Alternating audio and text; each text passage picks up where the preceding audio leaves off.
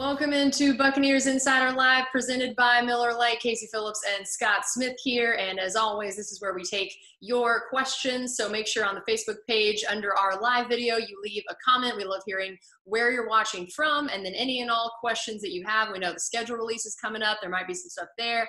We've got a bunch of new roster additions over the last week, so plenty for us to talk about. And as we give people a chance to submit those on Facebook, Scott, I wanted to first start talking about those roster additions we talked about. I know there were a bunch of undrafted free agents signed, but before we get to those, uh, there were two other guys that have been brought back, and I wanted to hear your thoughts on, on what those additions mean. Yeah, well, uh, the Buccaneers have re-signed tackle Josh Wells. That's a, a, pretty long list of their own unrestricted free agents that they've managed to resign um, over the course of this offseason. Josh was our swing tackle last year, which means he was the third tackle active, and he had to be ready to fill in at either left or right tackle. And in fact, he did make one start each at right and left tackle. So obviously a versatile guy, a guy they're familiar with. And, you know, with the addition of Joe Haeg and the signing of Tristan Wirfs, you're back to pretty much the, and maybe even a little bit better, the depth that you had at tackle last year. It seems pretty certain at this point that DeMar Dotson, uh, who was a great Buccaneer for a very long time, and Gerald Hawkins won't be back, I would I would imagine, with this signing. So you you've restored your depth, and maybe with Joe Haeg gotten it even a little bit better. And then Elliott Fry is the kicker, who um, coincidentally was in a Bucks tryout camp. I think it was in 2017, but he was most recently with the Panthers until they waived him, and we claimed him off of waivers. And you know, I don't see any issue with that. I'm a big Matt Gay believer, to be honest with you. I think he's going to be great. I think through 13 games last year, he was very good, with the exception of the one miss against the Giants. You know, he was kicking at about 89%, and then he slumped those three games. I'm just going to bet on the fact that he can avoid that slump this time around. But it's always good to have competition at any position. And if you recall, uh, last year in training camp, Cairo Santos, the veteran, had an excellent camp. He barely missed anything, but Matt Gay was maybe even a little bit better. So I think the competition did push him. And, you know, if Elliott Fry wins the job, more power to him. But I don't think this, this signing means anything bad for Matt Gay. Okay. Um, and we had a question before we get to the undrafted free agents. We had a question from um, Ivor, Ivor, I feel like I probably butchered that either way. Uh, he wanted to know if there are going to be um, any additions at D tackle that he said he felt like we don't really have uh, as much depth behind, especially Vita Vea. Well, we did bring um, Nacho back, Rakeem Nunez Roches, and, and uh, we drafted Khalil Davis, who I think they think, you know, got him in the sixth round, but I think that they think that's a guy that can help them as a rookie. He He's an active guy, quick first step uh, more of maybe like a penetrator than a run stopper at the moment, but they think they can get him stronger and make him a better run stopper. And then there was one defensive tackle added in uh, unrestricted or undrafted free agency. Let me look that up. Uh, Benning I think it might be pronounced, uh, out of um, Washington. So there's some depth there already, and really there's only a couple roster spots left at the moment. Obviously, you can create more spots by, you know, releasing players, but right now there's only four or five roster spots available. I think the depth there isn't all that bad. I mean, the, uh, the player you lost was Beau Allen. I think they probably feel like they can, you know, replace him with Khalil Davis. Okay, and Dave asked Vaughn versus Jones, who starts, and what do you think the playing time is going to be like for each of those guys? You know, I think Jones still starts, especially to start the season. I think what they see in Vaughn, though, is a guy that, if it all works out as they're hoping, can be on the field for all three downs. They, you know, he had not huge passing numbers at, at Vanderbilt, pass catching numbers, but he was efficient and, and averaged about 10 yards per catch, which is really good for a running back. And he says he, he models his game after Alvin Kamara. Now, I mean, nobody's going to say he's Alvin Kamara, but if he could do that sort of role and you have like Ronald Jones and him, it'd be like Mark Ingram and Alvin Kamara. And that was so effective in New Orleans. And you were able to use both those guys, even though they're both capable of, of running the ball between the tackles or around the corner. So I just don't see how it hurts to add another explosive player.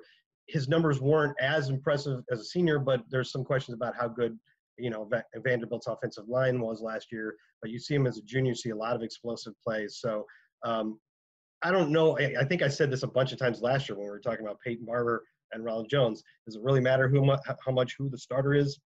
They're going to go. I'm sure that that Coach Arians will say the same thing again. We're going to go with the hot hand. So uh, it, as it turned out last year, Ronald Jones was a more uh, productive player, and, and by midseason he took over the starting job. That could happen again, but I would say you start the season as Ronald Jones as the starter.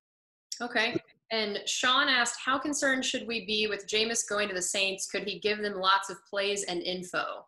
I always think that stuff is is overrated. Uh, sure, I'm sure they'll ask him, uh, but I would think that other teams and their scouts and their coaches have a pretty good idea of what a Bruce Arians offense looks like already. You know, you, you I guess you could help them with terminology, but I'm sure that changes and, and, evolves from year to year anyway.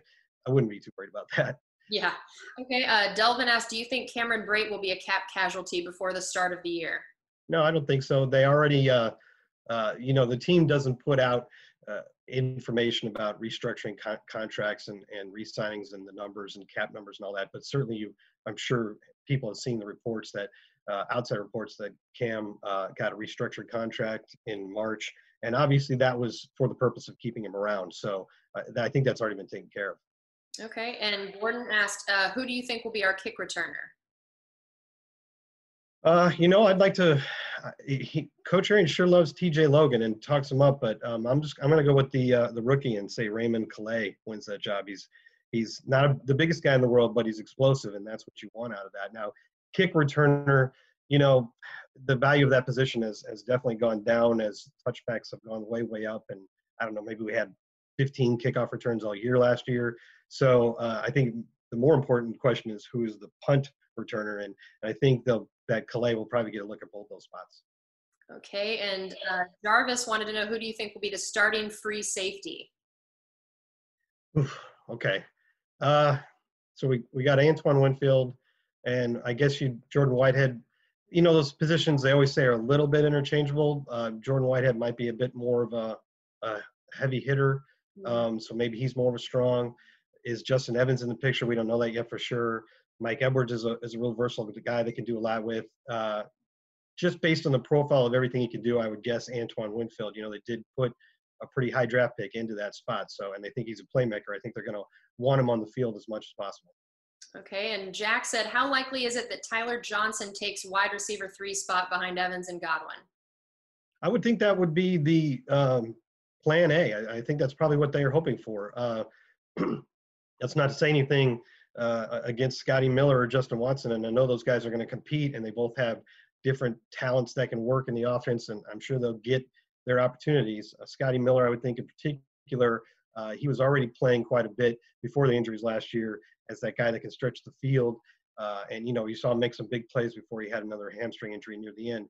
Uh, so I don't think he'll be out of the mix. But Tyler Johnson's more of a guy that you can operate in the slot and on the outside, but he can do a lot for you in the slot uh, just a guy that's just has a knack for getting open, just so productive. I think they drafted him with the hope that he would be the third guy. Right. right.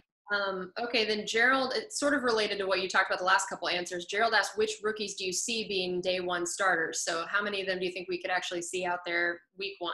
Yeah, Tristan Wirfs, obviously, if he's not the starter at right tackle, then you're probably a little bit disappointed at the beginning of the season. Uh, Antoine Winfield, I just said I thought he would start. I don't know if you call your third receiver a starter. I guess not on the depth chart at least. So I don't think Tyler Johnson would beat out Mike Evans and Chris Godwin. Uh, Ke'Shawn Vaughn, already talked about that. I still think Ronald Jones goes into the season as a starter. Uh, and then what? Khalil Davis, Chapelle Russell, and uh, Raymond Calais. I don't think any of those guys have a very clear path to a starting job. So two to start with, and then maybe down the road a few more. Okay. And we haven't gotten a chance to get into the undrafted uh, rookie group as much yet. So I wanted to hear from you um, just a little bit about some of those guys and you know what they might bring, how likely it is that they could make the team, and then of course, especially this year being so unique and different, that um, could we potentially see less of them making the roster just because you know they don't get quite as much time potentially right now to be showing what they're doing on the field. Well, I mean, you only usually end up with two or three of them making the roster. You might have some more on the practice squad. So I don't know if if the opportunity will be that much worse. And when you're talking about these guys in a normal offseason, you might mention them a little bit early on, but nothing really gets going. And there's no real competition. There's no real chance for them to win the job until you get to training camp. So um, I do think there's a couple guys that could stick in there.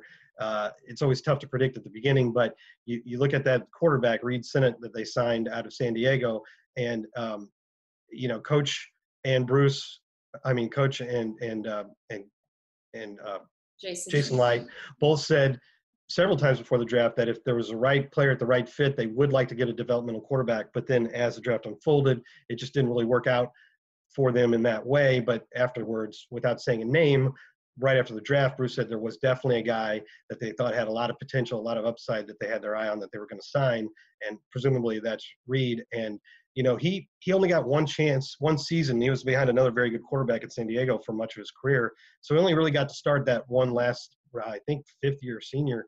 And uh, but he, he was really good, and you know, he's an athletic guy. He's very very smart. He was recruited in Ivy League schools. Um, six about six four two two twenty five good arm, can throw on the run. There's a lot really to like about his athletic profile.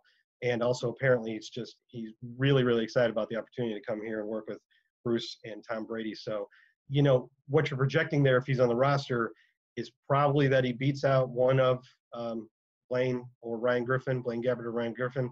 And that certainly is possible because if you see him as a guy that maybe you feel has more potential for you down the road uh, than one of these veterans, it, it's a possibility. So I'm and you know, obviously we've seen everything that Blaine and Ryan can do, and and they can do a lot. So it won't be easy, but I think there's a chance that he could stick. Okay, and outside of him, uh, especially, what are maybe you know lineman wise? You know, are, are there some guys maybe there that could end up sticking? Yeah, um, one other thing that I noticed about this group is you you kind of see what wasn't hit in the draft or free agency very much. I know that right after the draft, I answered a mailbag question about what positions on the roster might still need a little bit depth.